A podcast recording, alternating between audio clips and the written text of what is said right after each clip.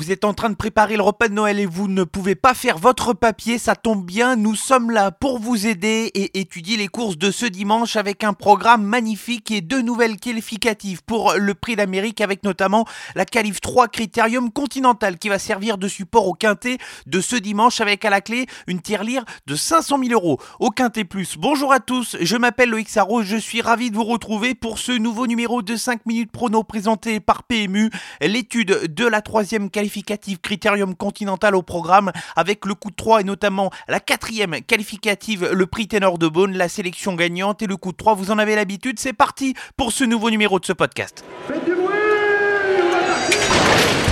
Ils entrent maintenant dans la dernière ligne droite. Faites vos jeux. Et ça va se jouer sur un sprint final.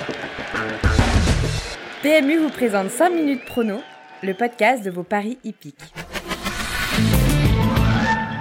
Bilan mi-figue mi-raisin pour la semaine dernière où El Gaffel a été déclaré non partant avant le critérium des 3 ans. Les cartes qui ont été rebattues pour cette épreuve et un petit 2 sur 5 pour la sélection quintée où Anna Demol a été étonnante pour remporter ce critérium. J'ai été très déçu du comportement d'Onek qui n'a eu aucun gaz dans la phase finale et qui a été battu très rapidement. Ça a été mi-figue mi-raisin également pour le coup de 3 pas de victoire mais une deuxième place tout à fait encourageante pour Dorgali que je vous invite à suivre et qui va s'imposer d'ici peu et la sélection gagnante s'était lancé au galop. Héros de Belève, décidément, il donne beaucoup de fil à retordre à son entraîneur et malgré l'aide de Johan Le Bourgeois, le cheval n'a pu éviter la disqualification. Le quintet plus de ce dimanche s'annonce très difficile à déchiffrer. Une belle épreuve au programme qui nous est offerte avec le critérium continental ici, la troisième épreuve qualificative pour les prix d'Amérique Races dans une épreuve donc qui sera très difficile à trouver. Je tente une sélection élargie ici avec deux incontournables et cinq associés. Confiance euh, raisonnable pour les incontournables. Commençons avec le numéro 4, Guderipré. C'est l'incontournable leader de sa génération. Le cheval est quasiment irréprochable depuis le début de sa carrière. Il vient de se préparer de la meilleure des manières pour cette épreuve en s'imposant lors de sa dernière sortie. Le numéro est bon, Franck Nivard le connaît par cœur. Ce sera le favori français, ce sera très probablement le favori tout court de la course. Ce serait décevant de ne pas le voir terminer dans les trois premiers. Enfin, le deuxième incontournable, j'ai un coup de cœur pour ce cheval que je suis depuis un petit bout de temps. C'est le numéro 6 Power. Le cheval avait gagné le Grand Prix de l'UET en octobre dernier, même s'il avait bénéficié des disqualifications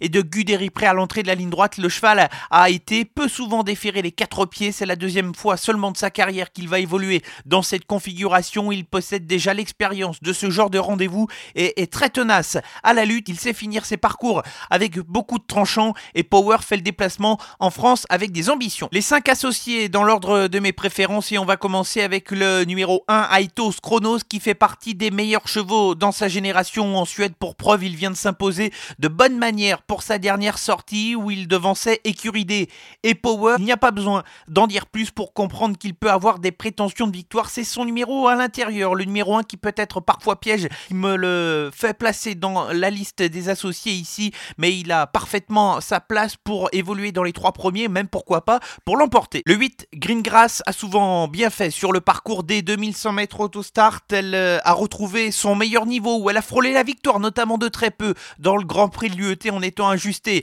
par Power dans les derniers mètres de course. Elle peut même l'emporter si tout se passe bien au niveau de son parcours. Mathieu Mottier la connaît par cœur, c'est une des bonnes chances du côté des Français. Enchaînons avec une des valeurs montantes dans la génération DG. Il s'agit du numéro 7 Galant Way. Il n'aura contre lui que le fait de courir de façon rapprochée à une semaine, mais il vient de laisser une excellente impression. Lors de son dernier succès, Philippe Allaire le façonne gentiment et le cheval est en pleine évolution depuis plusieurs mois. Galantouet qui a parfaitement sa place dans les trois premiers si le cheval livre une nouvelle fois une prestation à son meilleur niveau. Et on va terminer avec deux chevaux qui possèdent un profil complètement différent. Commençons par évoquer le numéro 11 Gone Boy, un cheval qui est forcément revanchard, lui qui a perdu son succès dans le critérium des 3 ans à la suite d'un contrôle positif survenu deux jours avant l'épreuve. Il n'a pas été très chanceux pour sa tentative de réapparition. Il sera à Bellecote et sur ce qu'il avait montré lors de sa victoire dans le critérium des 3 ans,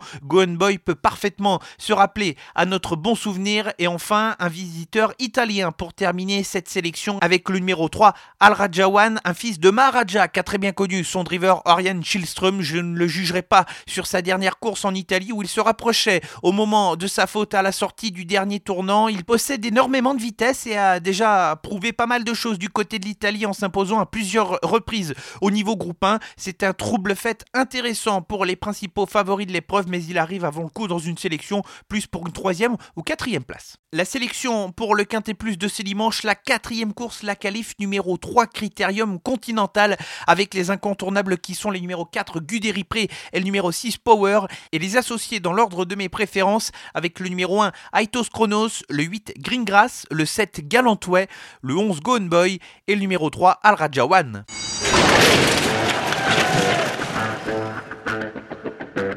On va rester à Vincennes pour la suite de ce podcast et avec le coup de 3, tentons de dénicher quelques gagnants à Bellecote. Commençons avec la toute première épreuve du programme ce dimanche sur l'hippodrome de Vincennes et avec le numéro 2, Émeraude de Baie, avec laquelle ce sera une question de sagesse. Elle allait s'imposer lors de son avant-dernière sortie sur cette même piste de Vincennes lorsqu'elle s'est montrée fautive à l'entrée de la ligne droite. Depuis, elle vient de terminer deuxième en prouvant sa bonne forme.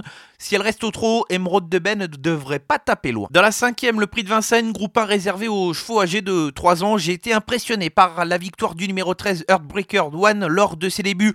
Au trot monté, il fait partie des chevaux de classe de cette épreuve très clairement et sur ce qu'il vient de montrer, il doit jouer un premier rôle et viser la victoire. Luc Rollens va essayer de décrocher une nouvelle victoire au plus haut niveau en France, lui qui avait déjà gagné au niveau groupe 1. Il faut remonter à 2006 pour trouver cette victoire de groupe 1 pour Luc Rollens avec Aurélie de Retz et je pense que Heartbreaker One normalement devrait lutter pour la victoire. Enfin la qualif numéro 4, le prix Ténor de Beaune, ce sera la sixième épreuve ce dimanche à Vincennes et Wood qui va porter le numéro 6 a pu reprendre de la fraîcheur depuis quelques semaines comparé à Fakir du Loro notamment. Les abrivards sont en très grande forme depuis plusieurs semaines et je tente ce petit pari de reprendre Wood avec une course qui peut être rapide et limpide et à Alexandre Abrivard qui vient mettre tout le monde d'accord sur le passage du poteau avec Wood. Il ne faut pas oublier ce qu'elle avait réalisé au cours de l'automne, remportant notamment le championnat européen des 5 ans. Et j'espère voir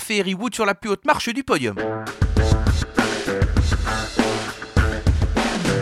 Avant de conclure ce podcast, changement d'environnement avec la sélection gagnante et direction l'ouest de la France ce samedi sur l'hippodrome de Cordemais. Nous sommes dans le département de la Loire-Atlantique, l'hippodrome de Cordemais qui va accueillir la Réunion 3 ce samedi et dans la huitième course, euh, j'aime bien le numéro 18 Caballo d'Or qui constitue un outsider intéressant dans cette épreuve. Le cheval a retrouvé ses meilleures sensations depuis son changement d'environnement. Il va évoluer aux 25 mètres, il va devoir rendre ce handicap. Il faut donc que la course se déroule de bonne façon pour lui, mais il affronte à loin inférieur à sa dernière sortie.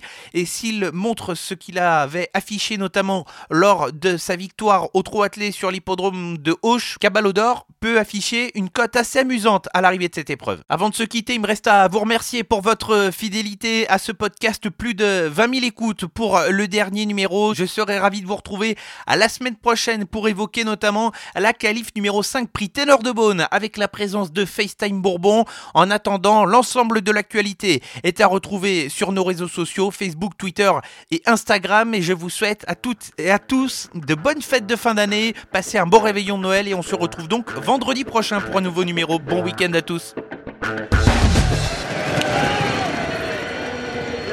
Jouer comporte des risques. Appelez le 09 74 75 13 13. Appel non surtaxé.